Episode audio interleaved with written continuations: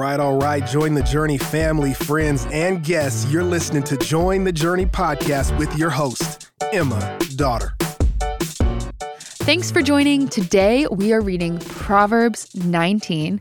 And before we jump in, an exciting announcement. We have launched a Join the Journey Instagram at underscore join the journey underscore. It's super fun. We're posting podcast clips so you can actually get a glimpse into what this room we're recording in looks like and see who you're listening to, as as well as just deeper dives into the books, book overviews, that kind of stuff. So I I'm confident you want to check it out. Don't miss it at underscore join the journey underscore on Instagram. But all that said, today is a Wednesday, and on Wednesdays, our Watermark students gather in small groups, and once a month, our high school students on a Wednesday night gather for Shoreline, where all the students from all the schools across the city get together. And throughout the year, we will periodically, on Wednesdays, bring in students to the studio.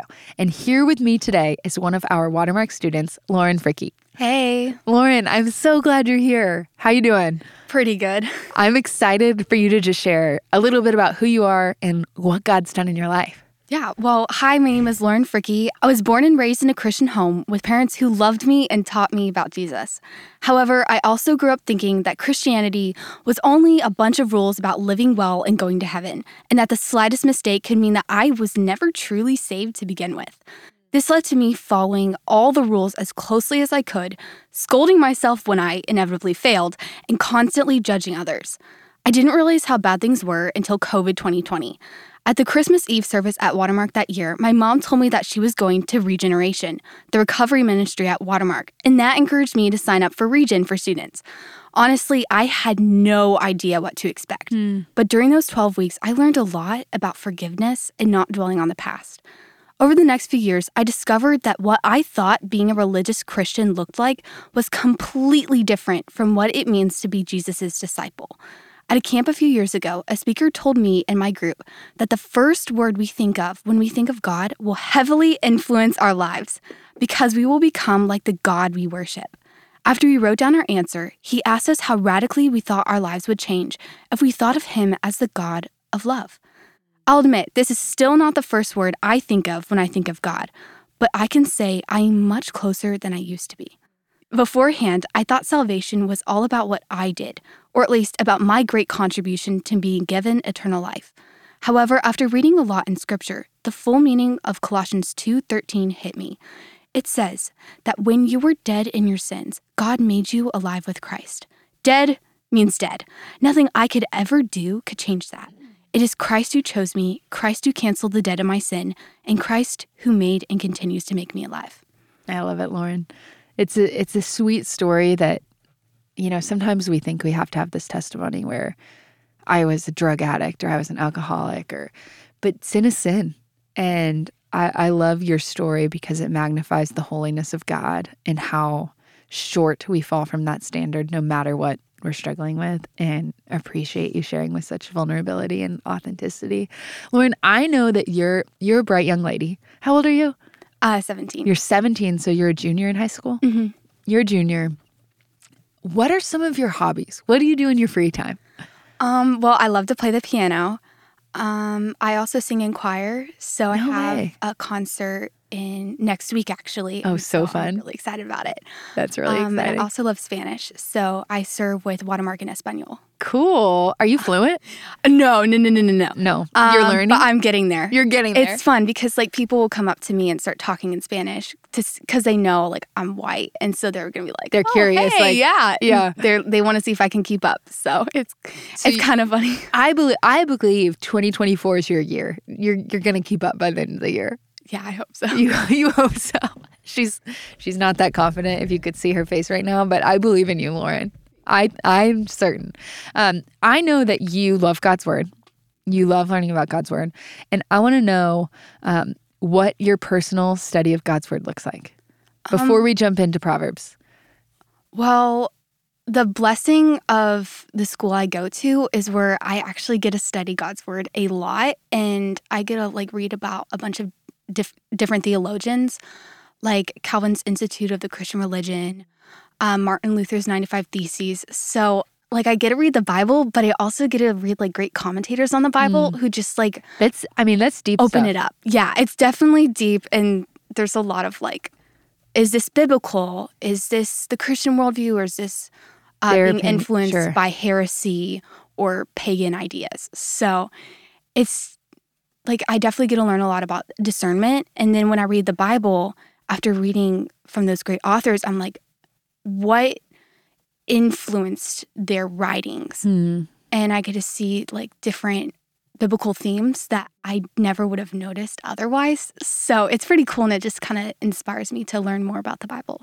I love it, Lauren. Well, I, I I love that you get to learn from those great minds, but I also, as cheesy as it sounds, love that we get to learn from you today oh, as a high schooler because the same spirit that lived in those men lives in you. And so, would you share? I mean, as you looked at Proverbs 19, anybody who's following along in the guided journal saw a question printed at the bottom of the page from Proverbs 19, specifically looking at verse 26 What are godly children marked by? And as you studied that, Lauren, as you explored that question, what stood out to you? Well, first I was like, where did you get this from? Um, because it Thank was you for talking, it was talking about um, the verse in the ESV says, "He who does violence to his father and chases away his mother is a son who brings shame and reproach." Mm. And I was like, okay, so here we have the example of a bad son, and then we go all the way to what are godly children marked by. And so the first thing I thought about is definitely like one of the Ten Commandments, actually. It's about like to honor our father and our mother. Then I saw with godly children, like we are the children of God. God is our father, and we are called to honor and obey him. And even more than our earthly parents, because he is the one who is the standard of morality hmm. and ethics. And so, as children of God, we are called to be like him. And so, godly children, I guess, are marked by godliness, like our Heavenly Father. Sure. And it sounds so simple. And Like yeah. hearing you say that, well, Emma, duh, Well, the duh. answer is really simple. Godly children are marked by godliness. It's like, duh. But how does that play out practically? Like, what are your, I mean, I'm a daughter, mm-hmm. you're a daughter. Now we're more than 10 years apart in age. Mm-hmm. But practically, how does this play out for you? Like, when is it difficult to walk out in that identity? And mm-hmm. when do you sense, oh man, I'm I'm doing things God's way. Like this is it might be hard, but it's right. When it's really hard is when I'm like in sin or yeah, I'm just like struggling with pride and thinking that I know better than God or I feel like God's really distant and I'm like he's a father but I don't see him like I see my earthly parents. And so in those moments it's really hard to walk in godliness because like I have this sense in my head that I'm God's daughter and I'm called to godliness, but I'm like he's not here, he's not telling me what to do. Like and he's not Mm. Like disciplining like your parent is Yeah, present. like my like my dad. So those are like definitely harder moments when I when I don't feel, I guess, like I have this sense that he's right there. Hmm. But better moments are kind of when I'm like reading God's word. I make a revel. I get a revelation kind of from God when I'm reading um, through my worldview program, and I'm like, oh, salvation is by grace through faith alone. Like there's nothing I could do to earn salvation Mhm. or even to be to where God's like, oh, I guess I'll save her. It's like there's nothing I Mhm. did like at all. And so in those moments, I'm like very, very grateful. Yeah, that identity it doesn't go away and you're so Mhm. mindful of it. I love And it. then it feels a lot easier to be called to godliness because there's nothing I could do to either earn it or lose it. Yeah. So those moments, it's There's a lot. nothing you could do to earn it or lose it. It's a simple reminder, but it's one we need over and over and over again. hmm Lauren, it's a 10 minute podcast, so we're almost out of time. Any other thoughts or takeaways that you're excited to talk about, or do you feel good? Well, definitely, like one of the questions I took away from it is just like to ask myself, Am I obeying my heavenly dad? Hmm. Am I honoring him? And when I'm in sin sometimes and I'm purposely ignoring him, like where am I ignoring him and why? If he's my heavenly father, why am I not submitting to his discipline?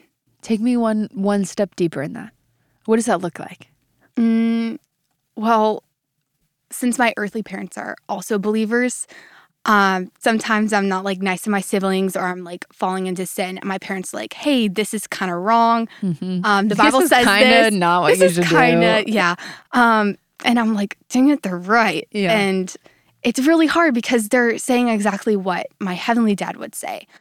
And it's really hard to. I told you guys earlier that I struggle with pride. And I'm like, oh, I want to be right, mm. but I'm not. My parents are right. And so in those moments, I just kind of pray to want to do the right thing and want to agree with them and just walk more in humility, I guess. Mm. Yeah.